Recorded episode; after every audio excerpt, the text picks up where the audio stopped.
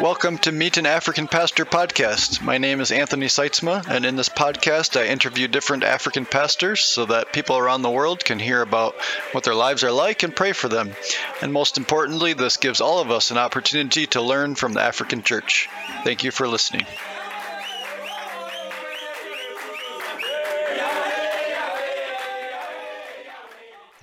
Welcome again to the podcast. I'm happy to be back with Joseph Nyamutera again.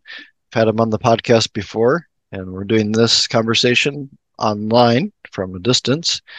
But Joseph, it's it was good to see you again, and um, I'm happy to have this conversation with you. Today, we're going to be looking at the topic of partnership, especially between different organizations, different churches um, in Africa, and how are how are organizations working together, and how can we do better in that cooperation. So, Joseph, maybe to start us, why don't you share with us some of your ideas about partnership, and then I'll ask you some more questions after you share. Just in general, what are, what are some of your thoughts about it? Yes, thanks, Anthony. Partnership and, is a, a word. And re, and remind yeah. us also. Sorry, remind us also a little bit about yourself for those who may not have listened to the other podcast. So you can say a little bit about yourself and then share about the partnership.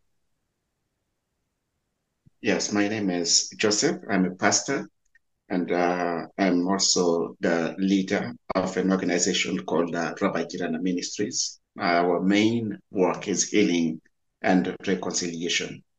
And uh, I also serve under Mercy Ministries and uh, also the World Evangelical Alliance in uh, a department called Peace and Reconciliation Network. And recently, I've been also uh, given to co-lead the Migration and Refugee Network. So I'm based in uh, in in Kigali. This is where our headquarters are. But uh, I sometimes spend uh, with my family time in Nairobi. We do quite a lot of traveling. So from my work, I have uh, had an opportunity to work with uh, churches, with um, Christian institutions, but also with uh, non-church um, uh, organs like government and, and, and other entities. And so partnership is a big word for me and also for many people in Africa partnerships is um, something that most of the Africans think about as a way to get money. So when someone writes to you and say, I want to have partnership with uh, your organization, the first thing that comes to your, mi- your mind is that someone is in need of money. Partnership is a very key element in the Bible actually the very beginning, when we look at the Trinity, it's all about partnership. And that should also be the model for all partnership. We see equality among the partners, and we see uniqueness and in, in roles, what we call distinctiveness. So we don't need to be the same in order to partner. We see complementarity and collaboration but there is also the same goal, the same purpose. So those should be the elements of good partnership. And any good partnership should lead to a win-win situation. And so there are many benefits in uh, partnering. Some of the time, a church or an organization will have some strengths and weaknesses. But in working with another organization, then you get the strength that you are lacking from another organization. So you can be stronger together with another organization, but we also have uh, um, efficiency in the way we do things. We can get better results. And in the end, a good partnership, especially in the Christian uh, community, is a very good witness because Christ prayed about unity, it shows the unity in the body. Actually, First Corinthians chapter 14 talks about the Christian body as a body compared, you know, the Christian community to a body. So in terms of uh, a part of the body. We don't have the same roles, but we function together and we get things done. Let me just give an, some of my experiences. In my work of healing and reconciliation, uh, I was always going to villages and trying to pull the church together. I discovered that it is uh, not easy, even among Protestant churches, evangelical, to come together. And uh, the theme that we were trying to tackle in Rwanda was healing, reconciliation, and peace. But it was, uh, it was not easy. And I started to learn why some of the time people find it difficult to work together. But I will come back to that. So I see two levels of partnerships. Some of the things that we do are quite spiritual or biblical. Like if uh, we want to run a, a rally, which is a Christian program, and in that program, we can only partner if we have uh, the same spiritual foundations. And Ephesians chapter 4, verse 5 to 6 talks about a unity, our unity based on one God, one baptism, one faith. So we can only do some Christian program, evangelism, discipleship. We're doing something very biblical. Then we need those things. We need, uh, you know, to make sure we are working with people who have the same, uh, at least, you know, basic element of faith, and also the values should be, you know, strongly in agreement because otherwise, any spiritual activity uh, you know, require some kind of commonality in, uh, in, in our faith. We don't need to be in the same denomination or same church tradition, but we can uh, at least have the basic, at least the main key pillars of our faith. Uh, having it similar will really help. But there are things that uh, require everyone, not only Christians, like uh, the, the issue I talked about peace like in Rwanda after the genocide against the Tutsi, it was very important that people, everyone, you know, the elders and and young people and government and, and everyone needed peace. People in prisons and people in high spheres of politics, everyone needed peace. So I don't see why we should require that people become born again Christian, be baptized by immersion, you know, to work together in order to achieve peace, because this is something that is uh, a common need to both Christian and non-Christian, and uh, it is also it benefits. It requires the contribution of all, because for peace to be uh, reached, we need the contribution of everyone. So uh, some of the time I see Christian finding very difficult to work with anyone else, which is wrong. When we are tackling poverty, or discussing things around environment. So why do we need someone to speak in tongue? And eh, because these are things that all of us need, and we can work together with the different skills. Sometimes we need a school to come and do research, a, a government school, an institution, or a department, or uh, you know, government body to come and work with us as Christians on some of the issues. If you're looking for water, clean water. So why don't we need um, government and and other uh, institutions, even if they don't believe in in Jesus, to come and and work together with us to get water. So those are the two levels. Some are spiritual activities that we partner to achieve. Some are just you know uh, needs that uh, all of us want to meet, and we can do that work with uh, everyone else in my experience, I have also found some kind of structures that are supposed to facilitate partnership. And these are like uh, uh, the Protestant Council, Evangelical Alliance. These are big bodies you find in every country. So, in my attempt to work with them, I also realized that these bodies are there, and most of them are interdenominational, but they are quite empty shallow, uh, empty shells, uh, sorry, and sometimes you don't even see uh, what they're doing together. Maybe receiving funding and uh, do a small project, yes, but uh, they're not really seriously sitting together and initiate something unless maybe there is external funding. Then they can uh, work on a short project and then um, go back to their own small corners. So uh, my experience is that even if we have some structures that are uh, supposed to facilitate partnership, sometimes that is not happening. With uh, churches, I see more competition than partnership. Sometimes even within a denomination, you can find people, you know, really fighting to get more members from you know, another parish of the same denomination.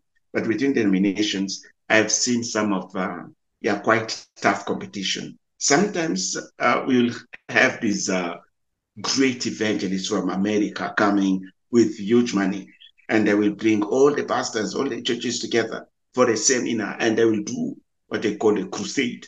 And then uh, you'll find everyone is enthusiastic about some of these, uh, you know, funded big money um, things. And then after that, you will uh, see everyone scattering again to their own thing. So I, I really want to see more collaboration of churches around events that is not initiated by a Western uh, big evangelist and all NGOs, because like a Tear Fund, you will find like World Vision or uh, Food for the Hungry.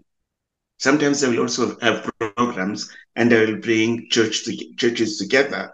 And churches will be very enthusiastic, excited about attending some of these things because everyone in the end will go with some small funding.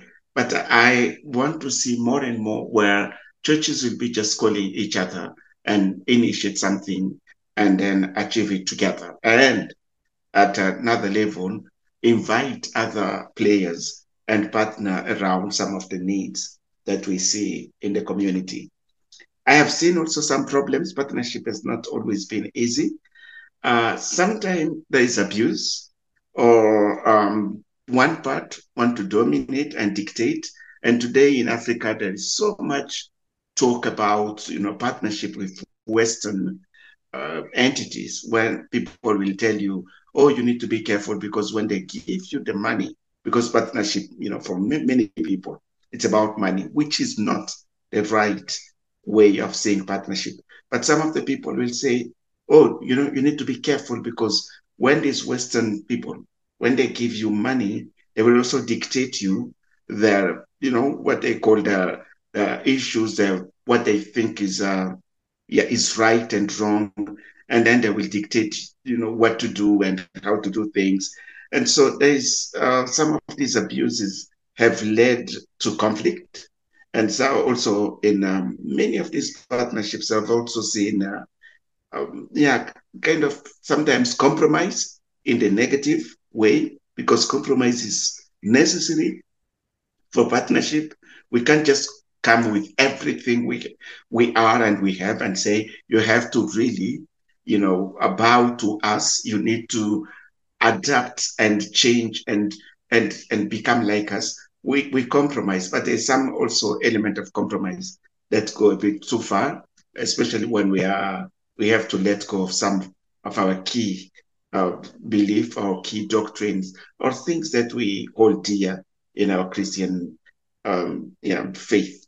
So um, sometimes people will compromise too much, and uh, even their identity is compromised. compromised. And sometimes I've seen conflict. And let me just give you an example of uh, an abuse. There was uh, two organizations partnering, one in the West and one in uh, in in Rwanda. And one organization was giving money, and the other it was just small bits of money, and the other was implementing. But uh, at one time, they discovered that um, people were giving money. They were selling their products at a very high cost in in uh, in their country, but the money that they were giving was just a small, uh, you know, amount, and you know things ended very in a very bad place because conflict occurred. but they've also seen a lot of cheating. And in one case, there's someone who just uh, took all the money he was given by the other side and disappeared. But in other cases, when there's no money involved, sometimes there will be cheating or lying or abusing. And, and these are kind of things that happen quite a lot when partnership is, uh, is being uh, implemented. And I want just to finish with some of the um, truer um, um, way forward, or how do we overcome some of these uh, problems and challenges. When we go into partnership, we need to be solid about our identity. Know who are we? Because it's very difficult when we want to enter in a partnership that is going to change everything we, we, we are, our dreams, our vision, our mission, and even our, our identity itself. That is very dangerous. We need to really be strong in our identity and especially our vision and, uh, and mission. And so we need to really define very well. I have seen, you know, people shifting from things to things. Today you see them in HIV. Tomorrow they have shifted to, uh, you know, planting trees, and another day they are in uh, microfinance, depending on who is on the other side. But even, you know, as as we enter a partnership, we need to be strong in our identity. The second thing is that uh, we need to have very clear uh, understanding of that. What are we partnering uh, about, and have some kind of boundaries. So, if we are partnering on a project, there's to be defined. What are we partnering on, and what are the elements? What is going to define that partnership? So MOUs are very important in partnership. So everyone knows this is what we are trying to achieve together. This is my role, and that is your role. This is what you are uh, required to do. This is what it is your part. And people now come to uh, an understanding that is very clear. That is going to reduce all the, the, the risks, not all, but at least a number of risks. And another thing is that uh, yeah, we need to base our partnership on uh, on a very good knowledge of, of the other side. So we need to start by personal, you know, uh, knowledge of the other person, having interest in in the other side. Who is the leader? You know, and and have a very good relationship as a foundation instead of just jumping into doing things. And we need also, as we enter into partnership, especially when we want to go cross culturally, we need to improve our cross cultural um, experience or, or knowledge. Because sometimes, you know, some of the difficulties are just, you know, things about worldviews and cultures. So we need to learn the other culture, even within the same country, maybe working with another denomination. We need to know, we need to learn quite um, much about about about them, and, and it's not all about us. It's uh, it's also about then, Yeah, we need to anticipate that problems will come, and also create all, some mechanisms in, in case those problems come. Another thing is that uh, we need to build trust, accountability, and transparency. These are things I've seen in uh, most of the, uh, the African organizations sometimes we tend to feel uh, embarrassed when failure comes. So we need just to be honest. This is what we did. We don't want to inflate numbers. We don't want to give fake pictures because you want to please. We need just to say it did not work and be transparent, accountable.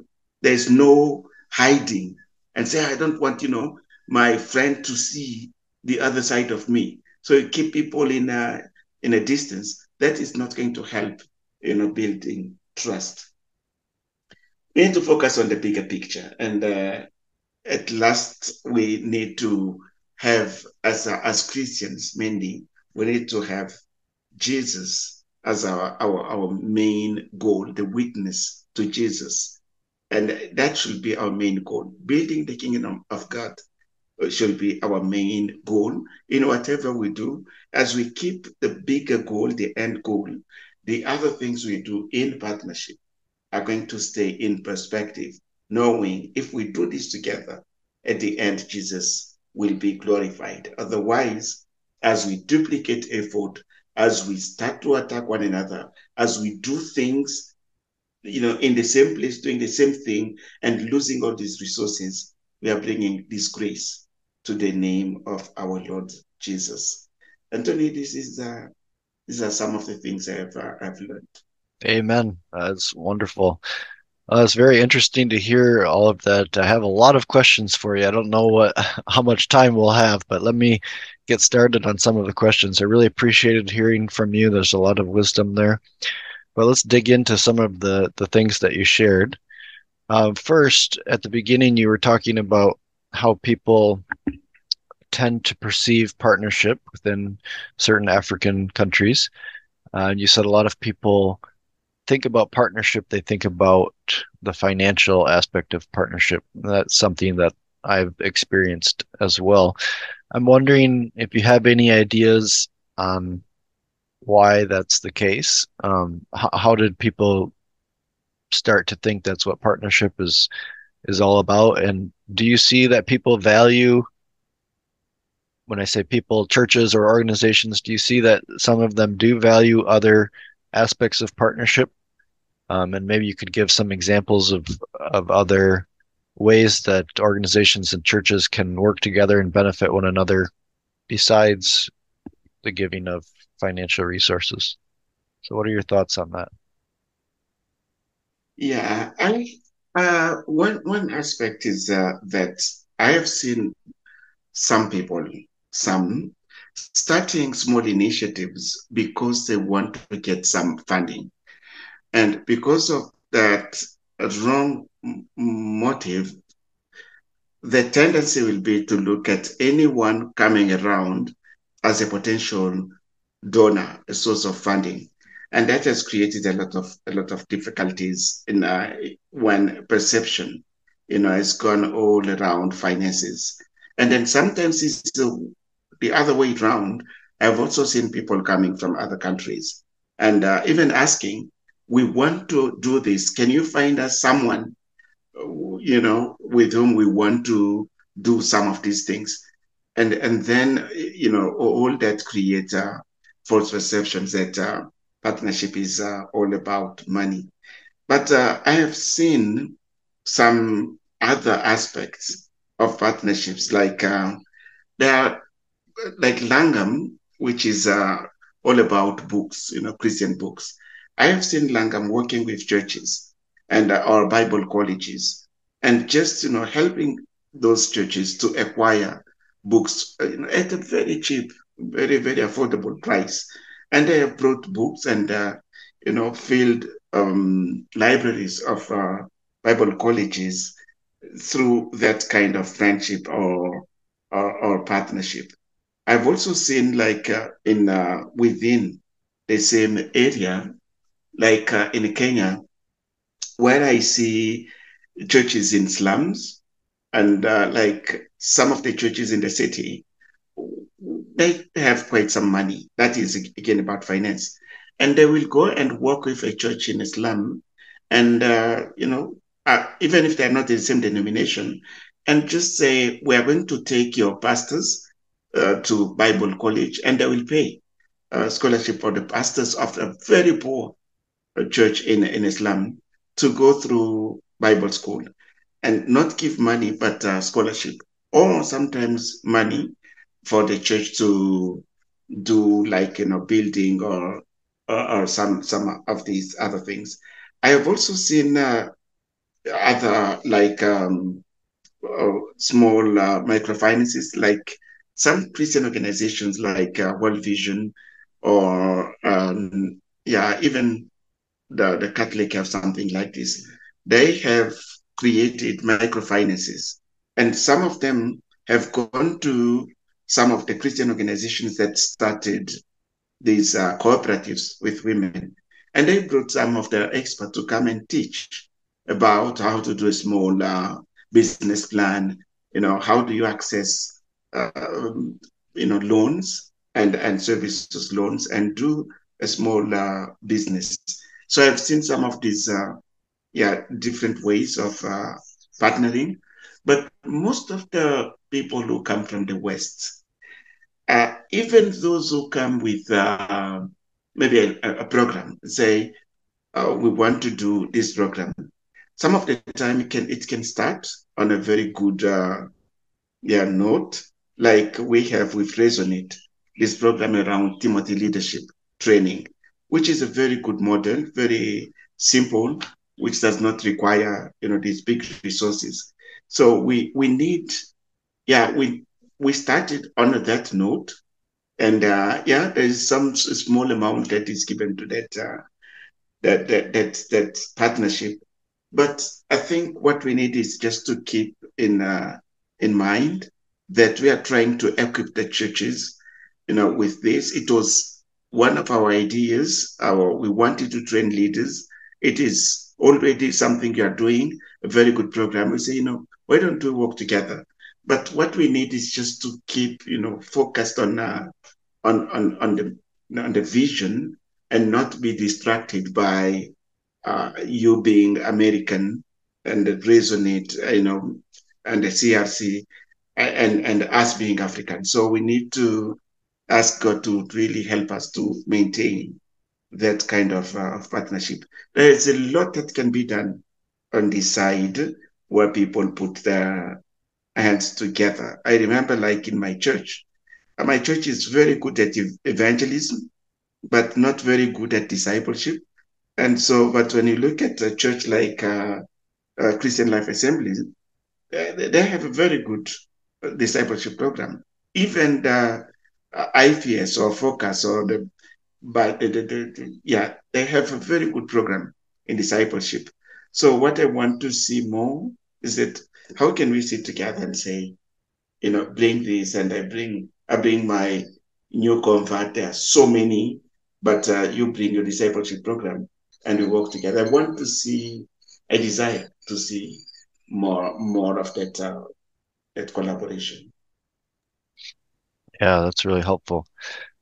You you've talked a bit about this already, but I wanted to just hear if you have any more examples you wanted to share of healthy partnerships and what what did they do that made it end up being healthy or unhealthy partnerships and what did they do that made it become unhealthy and and for either of these you don't have to share specific names of organizations um, if you don't want to so and and you know we're thinking in terms of partnerships between uh, it could be a foreign organization and then a local african organization but it could also be or, or churches but it could also be between two different uh, churches in rwanda or two different um, Rwandan organizations. Um, so, but uh, just to help us think more about that, what what are some of the for a healthy partnership? What are some of the things that you saw these entities doing that really ended up helping it to become a healthy partnership? Or with an unhealthy one, what are some of the things, kind of red flags or bad processes that were there that ended up making it unhealthy? And if you don't have more examples that come to mind, it's okay. I can go on to another question. But if you have any more examples you want to share, you can can do so. Yes, thank you, Anthony. Let me just give one example with uh, Youth Mission. Youth Mission in Rwanda, uh, you know, all over the world, they have what they call DTS. So with the DTS, they have a three months program where they teach uh, about discipleship, and then they have three months where they send um, the uh, trainees into churches. And there's a very good collaboration between Youth with a Mission with some of the churches here, where they send the trainees, which is a very good, uh, healthy partnership because everyone gets, you know, in the end, uh, it's a win-win situation. I think by healthy, one of the things we we see is that it is based on a common goal. So we want to see something that we achieve together. Uh, in a way that is very efficient, effective, and uh, yet that everyone bring their strength. There's no one controlling or dominating, and uh, there is also yeah an element of uh, vulnerability and being able to talk about things when they don't go well. So I have seen uh, again when I, I think of um, some of the organizations in uh, like what we do in in Rwanda, we work very closely with uh, the GBU. There's a university. It's in Uganda. I think it is focus. So what we do in Rwanda is um, my work is about killing and reconciliation. So we train uh, people, and then after we train uh, the students, student leaders, they go and implement uh, that uh, healing and reconciliation program into universities.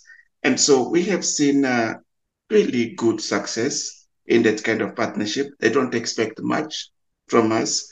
We, in terms of money, but uh, and then we don't expect them to report to us everything as if we are now telling them, you know, you, you do this and go into the details and go after them, look at their books every day. And so we are not in a controlling uh, relationship, but rather and we, we, we trust uh, each other. I'm very thankful to Mercy Ministries International when I was uh, working in uh, AEE, the African Evangelistic Enterprise, again doing this work of reconciliation. What I love about them is that uh, in their healthy, um, you know, partnership, they send some of the people to come to AEE and to look at the reconciliation program.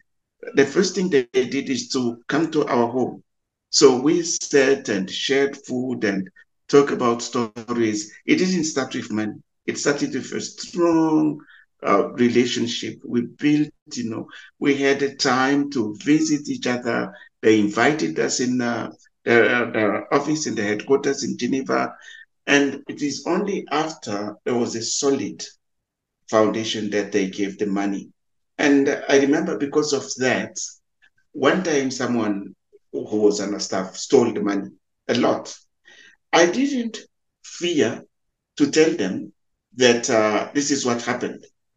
They were not happy because it was like uh, we we went, we didn't have very good systems, you know, as an organization.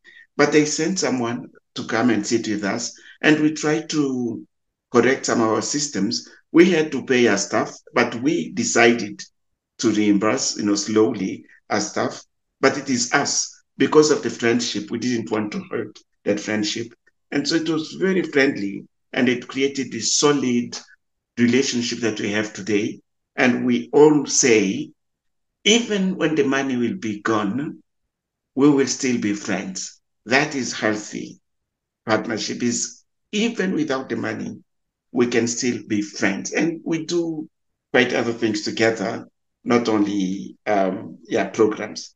So and a healthy partnership is more about um, based on, on wrong motives. Sometimes this is what I said.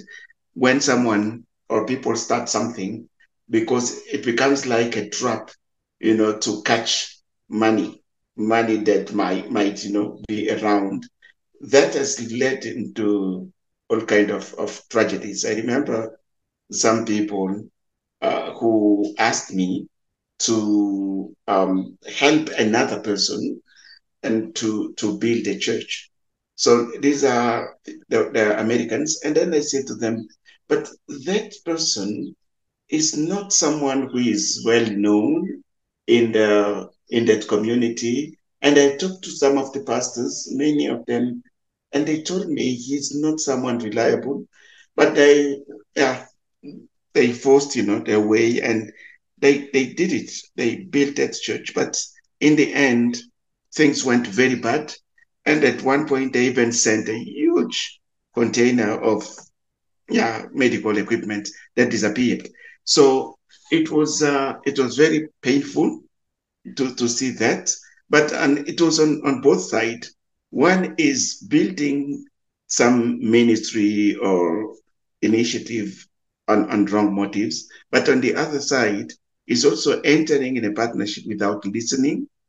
And sometimes, yeah, you think, you know, you want just to do good, but you don't go through all the wisdom on, on how, what are the steps, and uh, do you listen to the people around and, and, and try to build some good foundation to whatever you are doing. And another unhealthy thing I've seen in partnership is uh, the whole uh, control.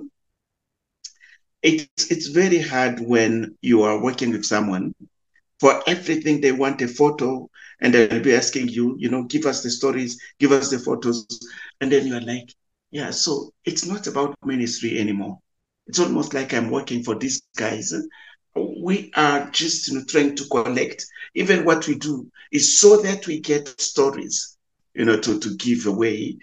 Uh, it becomes very, almost like a, a bargain. Uh, it's almost like a business transaction and that has left people, especially those who are on the lower side, I mean, on the receiving side, feeling quite manipulated and used. So that has been uh, quite unhealthy.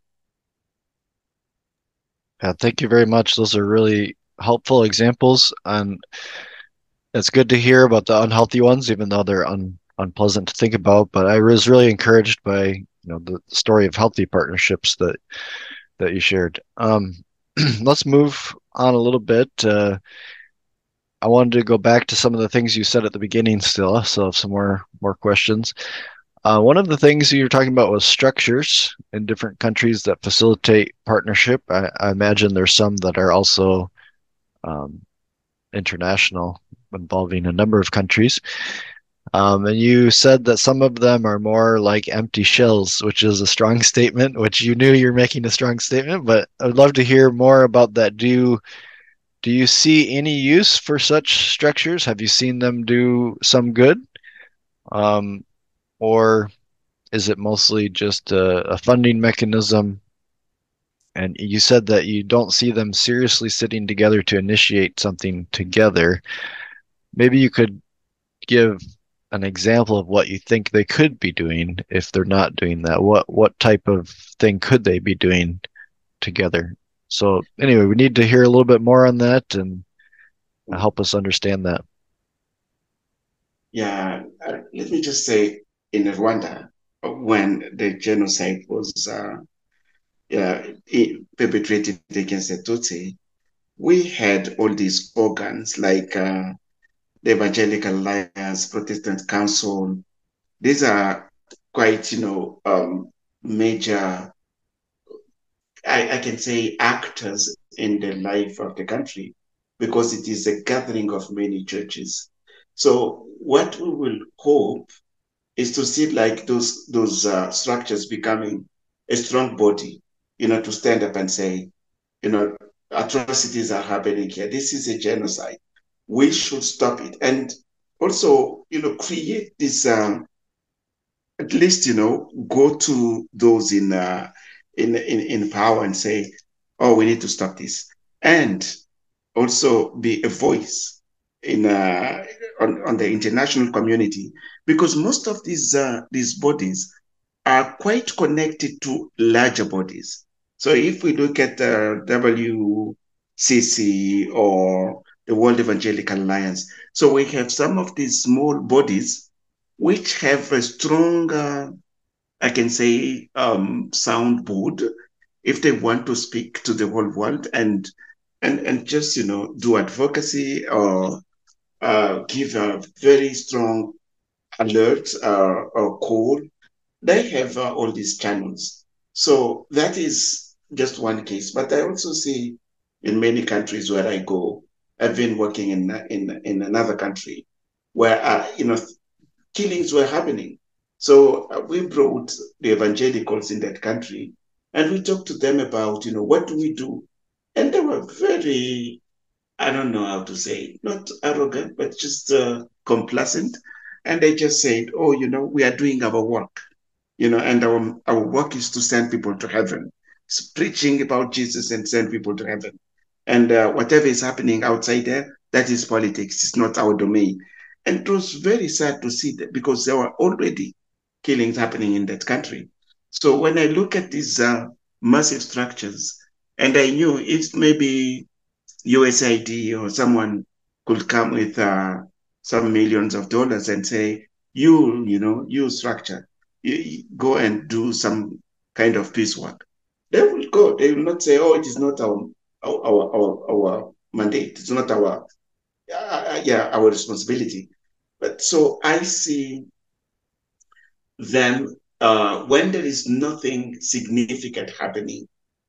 You try to go to the offices. Some of them will find that they are just you know empty.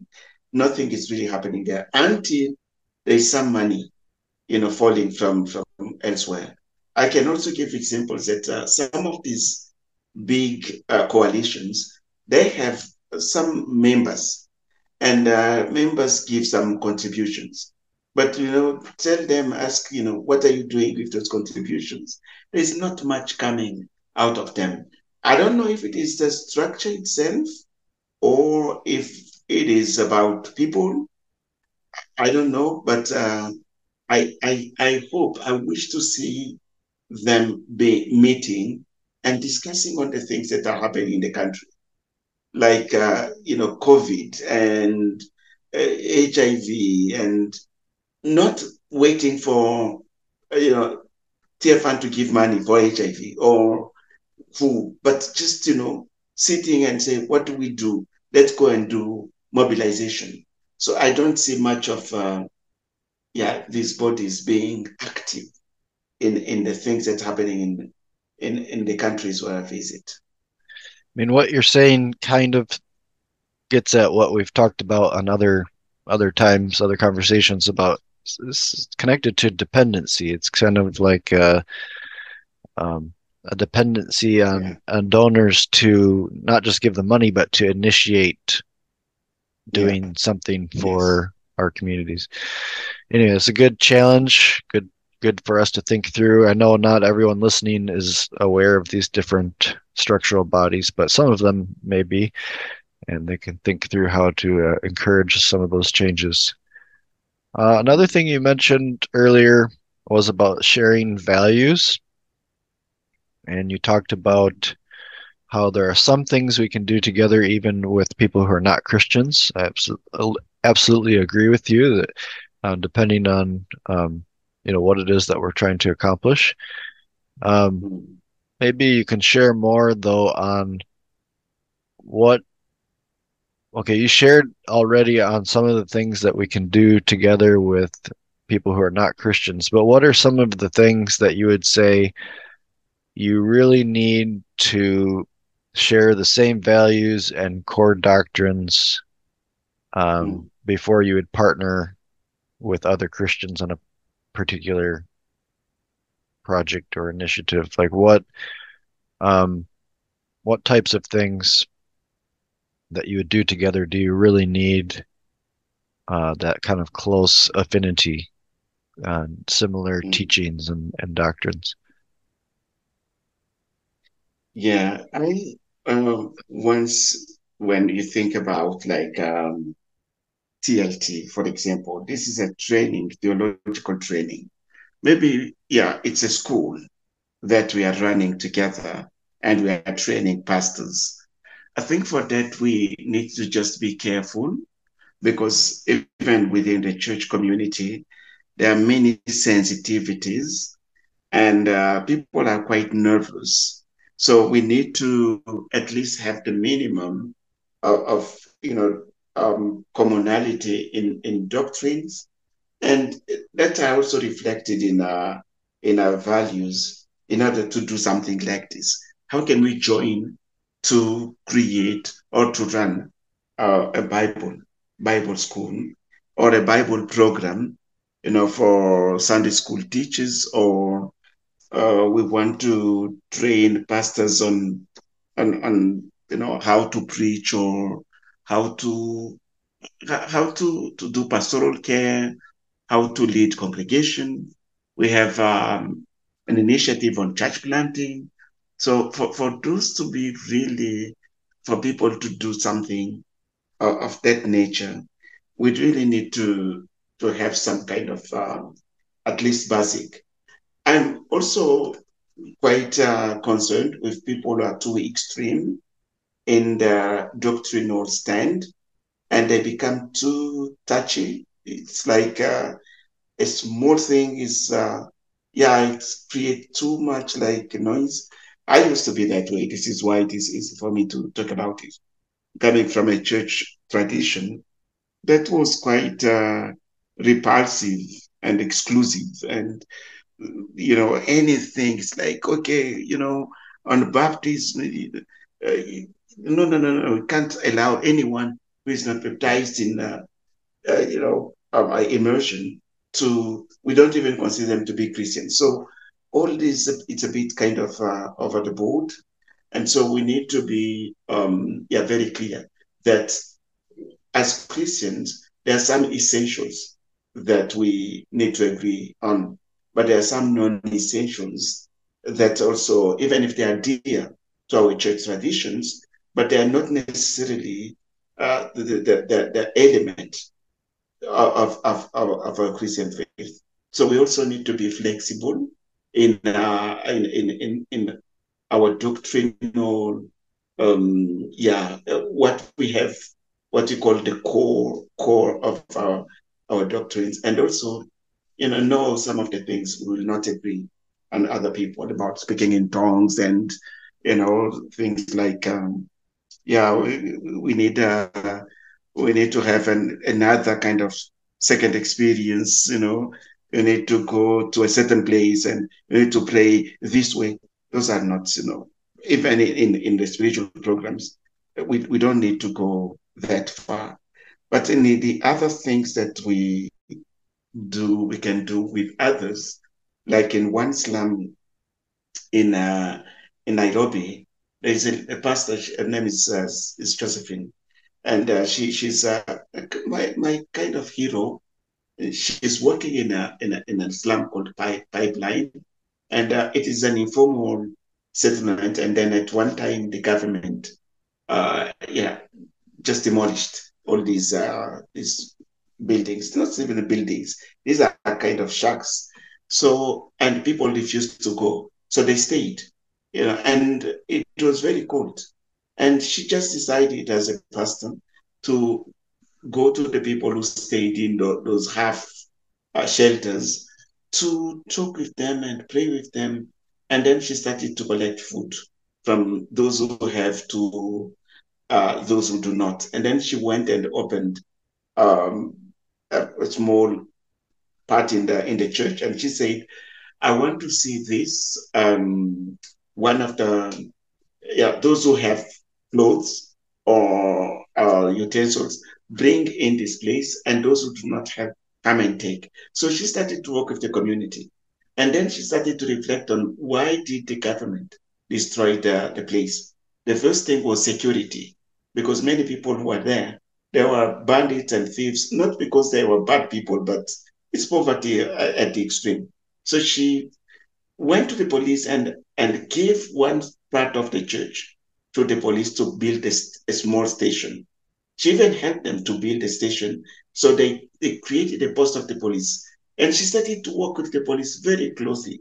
So she partnered with the police in the first place, and then with the hospital, they brought another a dispensary. And suddenly, uh, yeah, the government did not say, now you can rebuild, but the people rebuilt. And even today, it's quite a very not nice, but much better than the slum it was. So she worked with the government institutions, with the police, with the uh, you you don't need to speak in tongues in order to do that. You know, anyone, it's an institution that is needed. She was looking at the issues and she figured out if I can get this body, a government body, and this institution, I know we can do something. They had a problem with water. She went and uh, found um, the uh, Spring, Living Spring or Living Water, which is a Christian organization. She brought them and they, they you know, created some some springs and they got water. And so now the slum is a place you can visit. It's a very good story. Even the community knows that church belongs to the community. So the government, the other schools, institutions, they will say the church of the community. So we need to, to know wh- what is the difference as we approach you know, some of the issues. Yeah, and on the same kind of topic of, of values, you had mentioned in the beginning uh, about some partners want to dictate to others, um, and maybe also they could be dictating their values.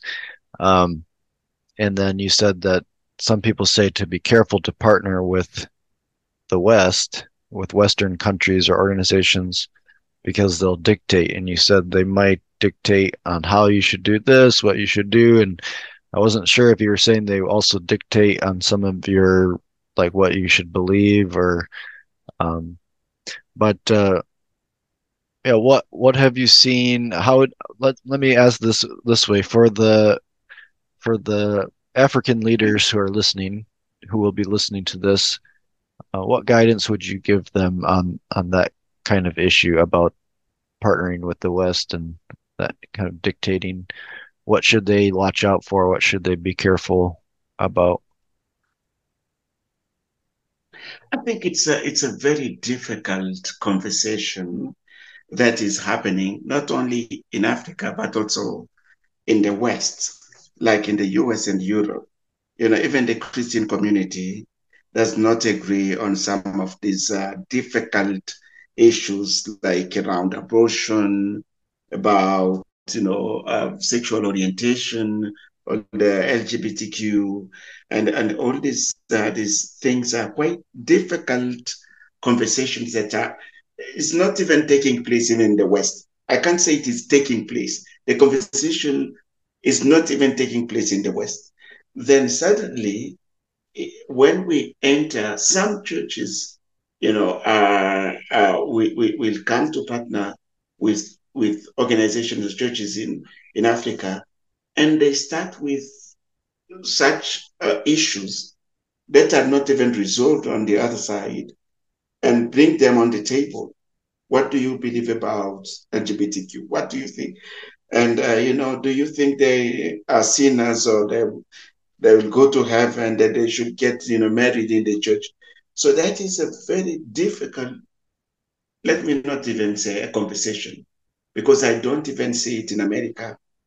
That conversation is not even taken. It's a very difficult issue, very divisive, and uh, you know, throw people on on, on two sides. So coming with that here is uh, is extremely difficult for people who are in need, and sometimes people have to pretend that they are they yeah that you are together in you know that all of you are together in some of these uh, beliefs that you know, but they need your money, and so it's very difficult I think on the other side of the West, when people come on this side, we need to be very thoughtful about uh, Christianity and culture in this context, but also, yeah, we, we need to be aware of some of the differences, you know, in uh, in the way we do things. Let me give you an example. Uh, I remember recently we were sitting in, in Geneva and we were discussing about hospitality. And and there, I was asked, you know, what do you think about this as a value? I said, you know, I can't put value in my organization as a hospitality as a value because in Africa, hospitality is not Christian it's cultural so it's there. So why should i put because values sometimes are things that you put in place you know that you need to to look at and remember this is me this is something i need to practice i need to be very intentional about. So why should i include hospitality when in africa hospitality is a given? It's there. So these are kind of small things. And another thing is about money. For example you know, in terms of money now, in the West, people allocate money to a certain task and say, this money is did is allocated to you know fighting drought. And this is this is the money. And now in Africa, when you give the money, and now there is rain, and the drought is gone, and uh, and then you know when in the West people will think if you use this money for something else, that is called theft. But in Africa, people will think more about what is needed, and this is what we should do. You know, it's about a need. So this project mentality of you know asking an African man or church or organization to write a project with all these details. You know, this money is for the pen. This is for the the, the cup of you know the, the cup of water. This is for fuel. Yeah, it's it's this is the standard in our project, and people do that because they want to respect you know the the, the other side. But these things are not quite uh, Africans. People here, they think about what is the need. And in Africa, people think much about the community. Like, for example, you say, this money is allocated to working with youth. So I'm working with young people, but those young people, uh, they go home to their mothers. And so what happens with that? To give you a real example, I was working with Compassion. I was one of uh, working with Compassion International. So we had children in the program, and those children were supposed to receive a certain aid, you know, every month. So now you take a child who is an orphan, maybe living with an auntie who has six children, and you start to give special stuff to that child because this is how the project is, uh, you know, is made. So what are you creating in that family? Then soon after, that child start to look at the family as a parasite. And some of these children started to become very difficult. And they could tell the family that, you know, you are thieves. You know, you are depending on me. It's because of my milk that now even your children are drinking from my milk. And then, you know, the child was given to you and say, take this child to wherever. You know, we don't need this uh, child here any anymore. So we, we it, it's quite um, quite complicated. So there are many differences in the way we approach life.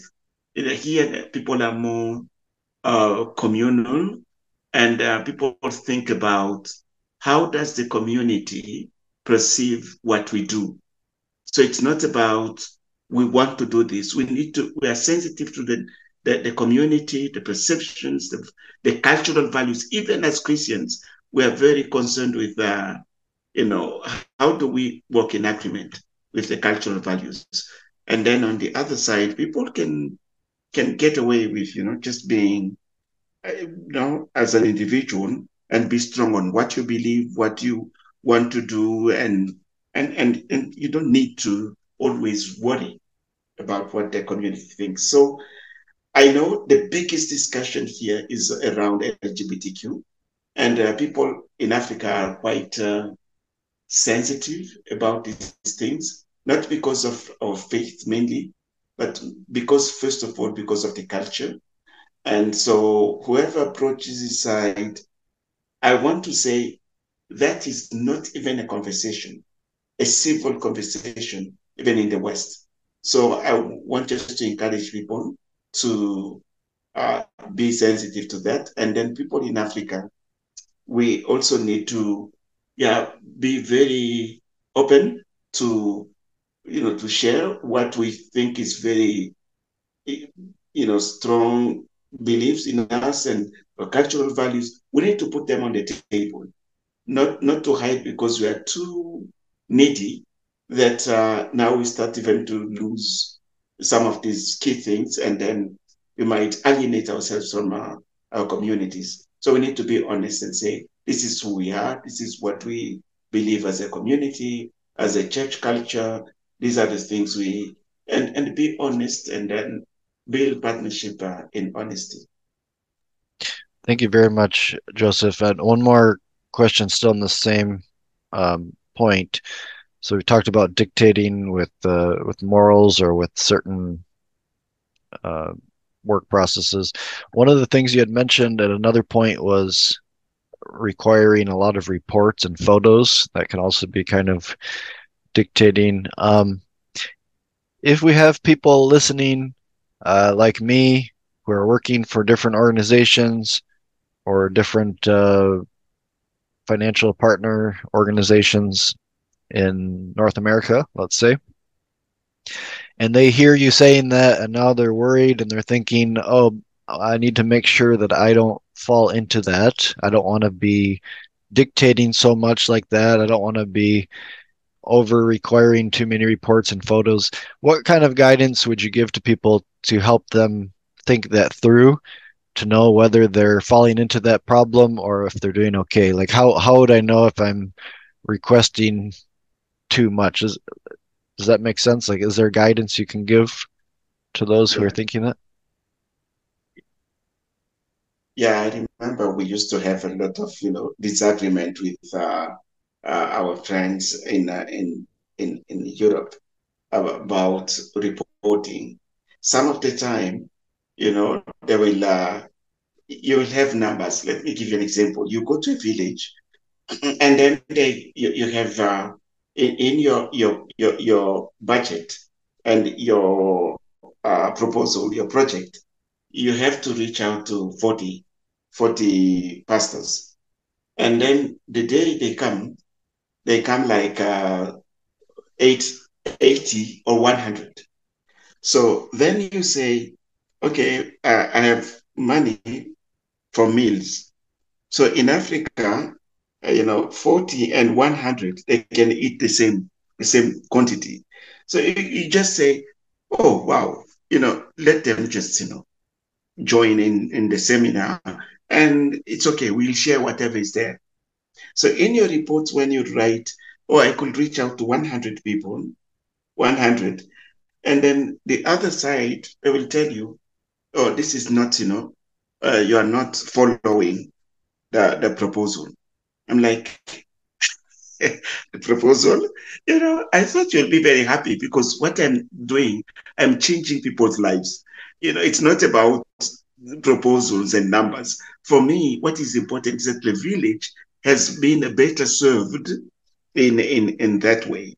So at one point, uh, I remember we used even to have like a two years project, but by the end of the second quarter, things have changed so much. Africa is a very dynamic place. Things change quite a lot and very rapidly. So if you give me a three years project, I tell you by the year two, the realities will be completely different. So I think uh, there is a kind of agreement we had with our friends in, uh, in Europe is that we're going to plan in main lines. For example, we used to say, let's plan for five events, but don't tell us where. Just say in in towns. So so that we we try not to be very precise. So we had to work on something in between to give uh, flexibility to all the changes that are happening but also when we say we are a faith project we need to listen to the holy spirit and the holy spirit will always bring some kind of crazy ideas about how uh, we can do things differently. But you also agreed that if there is, if the Holy Spirit brings something new, let us, you know, talk and discuss about about it, and and see how we can uh, implement it in a way that we agree. So that was a very good compromise. First of all, we don't put so much precision on some of the things we do, and the second thing is that uh, we also, you know, when there is a major uh, desire, a change that, you know, and uh, something very, very significant, then we sit and discuss. And, we, you know, our friends have been very flexible. We discuss and we agree, and then we, we implement. So we also understand that the requirements on the other side are a bit different. So we are trying to find a compromise and say, how do we meet uh, you know, and and in, because of the realities and the things that happen in this side and the way we we approach things, so that we we get to both of us, you know, we get somewhere together. Yeah, that's really good. It's hard for me as you're talking not to think back on different projects and partnership agreements and start thinking that through. But I'll, I'll I'll spend some time thinking about that later. I think we've already gone over our on on hour, but I really want to still ask two more questions before we stop. Um, so we'll try to be quick. Uh, one of the things you mentioned was organizations that compromise their identity for the sake of partnership, like um, they're really feeling a vision to do something with agriculture in the community, but then funding comes along for a medical project and they switch um, to try to get that funding. Um, I wonder two things. One, how can uh, a Western organization that wants to partner be aware or investigate that so that they don't end up partnering with an organization that's just, you know, flipping back and forth to different things. But then I'm also thinking about on the other side, an organization that's doing that kind of switching, and maybe they might defend themselves and say, you know, we want to do good in the community, but we need money to do it. And so, yeah, we have a vision, but we need to keep adjusting so that we can receive resources to do what we need to do. Like how if they defended themselves that way, how would you how would you respond to them? So those are those are kind of two questions on that same subject, and then I still have one more question after that. Mm-hmm. Yeah, I think one of the uh, you know the, the thing that we see more in the world of projects, many organizations they will have funding for some topics, so they determine that we have money for uh, environmental resilience we have money for um, you know, microfinance. And so, because of th- that way of approaching uh, the, community needs, that becomes a very difficult uh, trap. Because when you see that what I'm doing has no no one is interested in funding, then the tendency will be to tap into that money and you know, try to adjust what you're doing. Sometimes there is, uh, yeah, you can also blend, blend what you are doing with what is offered. For example, someone is offering money for literacy, and I'm doing, um, you know, hygiene and health and hygiene. So sometimes that money, literacy, if I'm honest enough, I can tap into that literacy money but make sure to tell the whole truth that, you know, I think I can integrate what I'm doing with literacy and then, you know, accomplish something that is not, you know, completely different from my, my vision and mission, but that is also, you know, trying to fulfill the requirements of a donor. But that way of giving money to things is uh, is quite uh, a big trap, and I don't know how to avoid that. People will will uh, will fall. You know, it's it's unavoidable that people will tend to yeah to shift and go where the money the money is. It's difficult to resist, but some of the people who are smart enough they can tap into the money, but still be faithful to their vision and accomplish it in a, in a way that you know they package their vision and mission and whatever money that is uh, is around.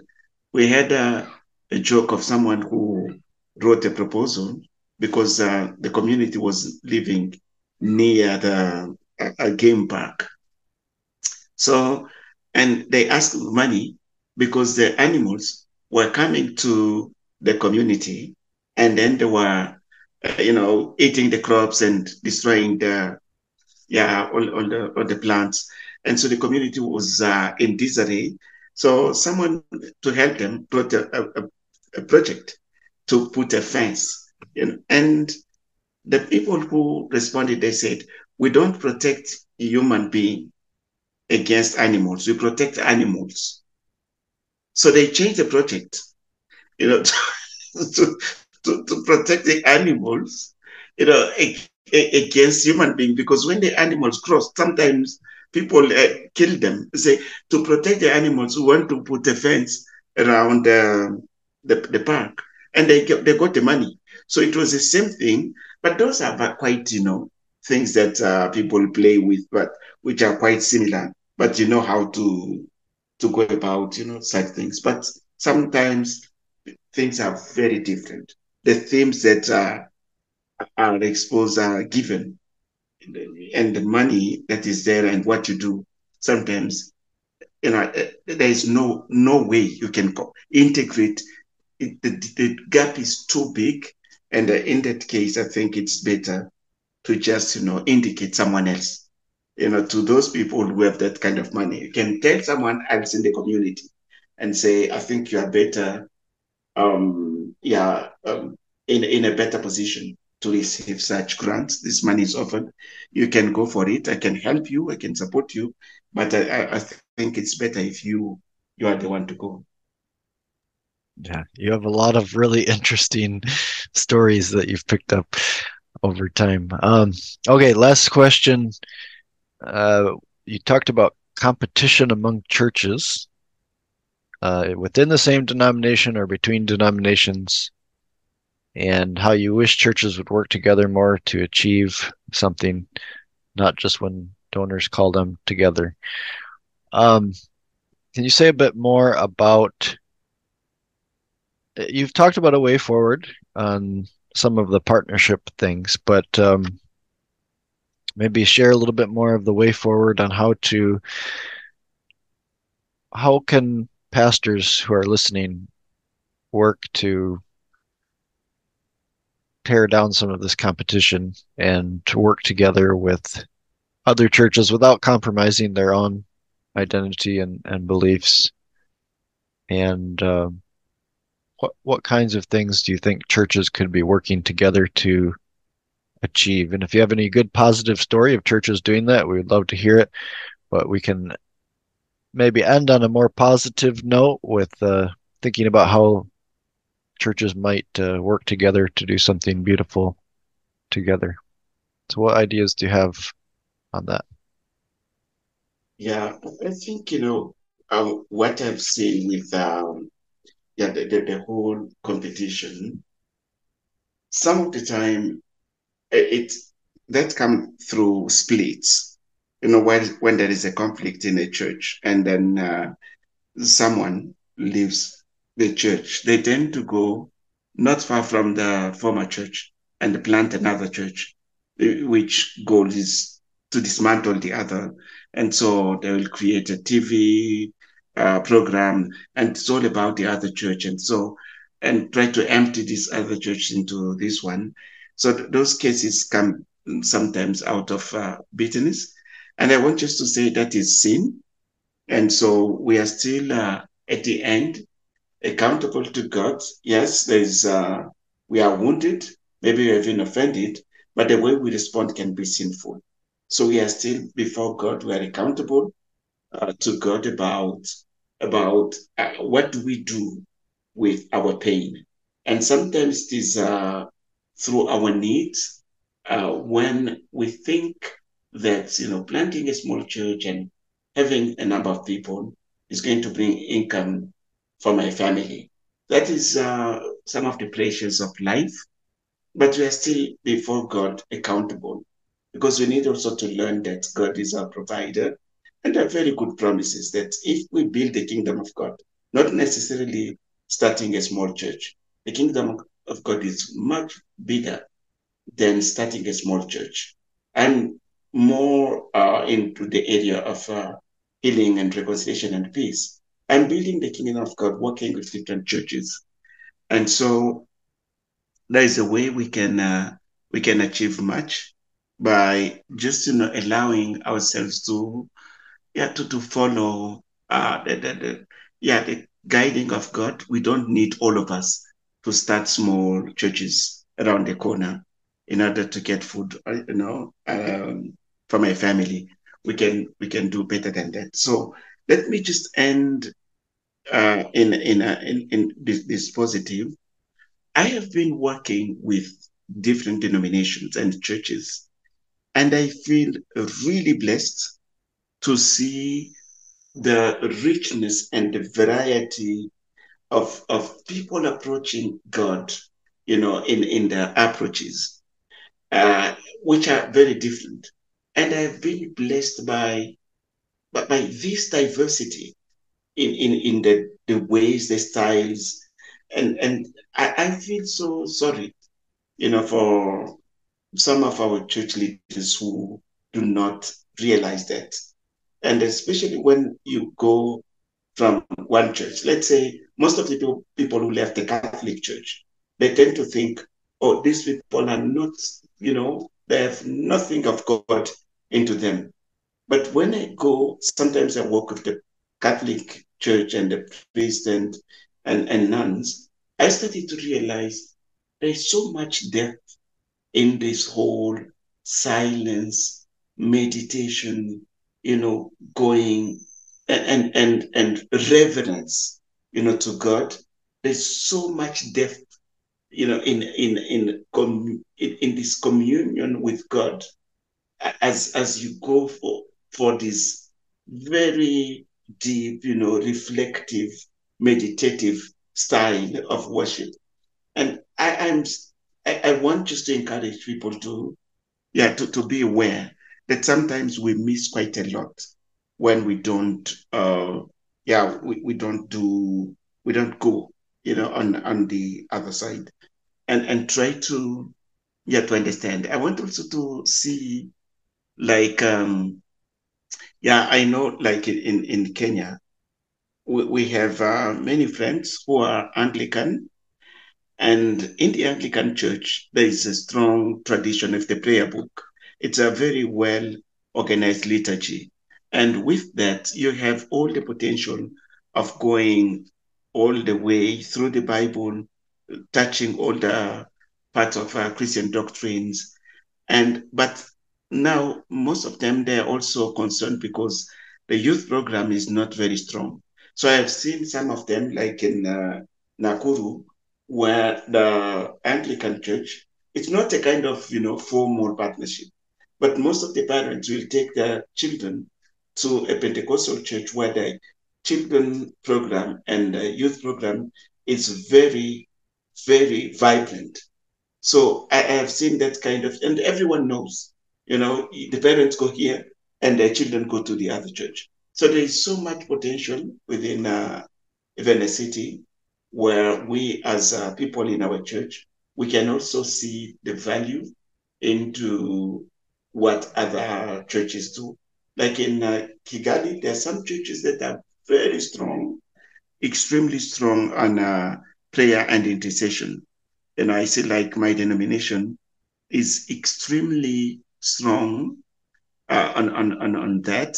And so like uh, in some of the churches, even today, uh, every Wednesday, we have a big church in the city. And you will find people from all over Kigali, you know, coming for uh, fasting and prayer sometimes for two days or one day. We see many, many people, you know, who love to come and just be before the Lord in fervent prayer and also, you know, uh, being, you know, close to God and listening to the word. And I see that the church is, is filled on a Wednesday, but most of the people are, you know, come from all over. But we will not see them on Sunday. They will go to their own churches so I want to encourage what I see in small that, um, yeah, sometimes it's the members, they are more, uh, yeah, open. So that kind of, you know, flowing between churches. I know some of the churches have very good concert, you know, like uh, when they, they put a concert, every young people will want to be there in, in that church and to just you know enjoy that dancing and very lively music. I see most of the young people there they they move, they migrate, not just to, they don't move completely, but they know how to poach, not, not to poach, how to benefit from all the nice, you know, things that you can find in uh, the different churches. And the pastors, yes, uh, yeah, I know, I know one like a partnership of, um, no, it's a fellowship of pastors in Nakuru, which is something I also appreciated a lot. So it is not just pastors coming uh, when there is uh, a good to to divide. They come every once a week. They come for prayer and uh, and worship, and then they discuss about the different things that are happening, the difficulties, and they have a time of prayer together.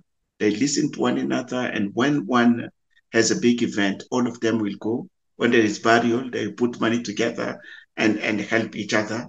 This is a very good example. I've I've really enjoyed being. They call it uh, Nakuru uh, Fellowship of Pastors.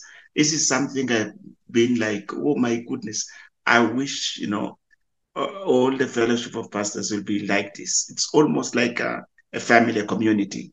Because as pastors, you don't have much uh, places where you go to resource yourself. But that place in Nakuru has been for me uh, an amazing, an amazing example. That is a beautiful example to end with. And we need to stop because we're we've gone way over, but it's been a really wonderful conversation. Joseph, thank you so much for sharing these points and stories and tips with us about about partnership. So we'll stop there. God bless you, you, Joseph. Thank you, Anthony. God bless you.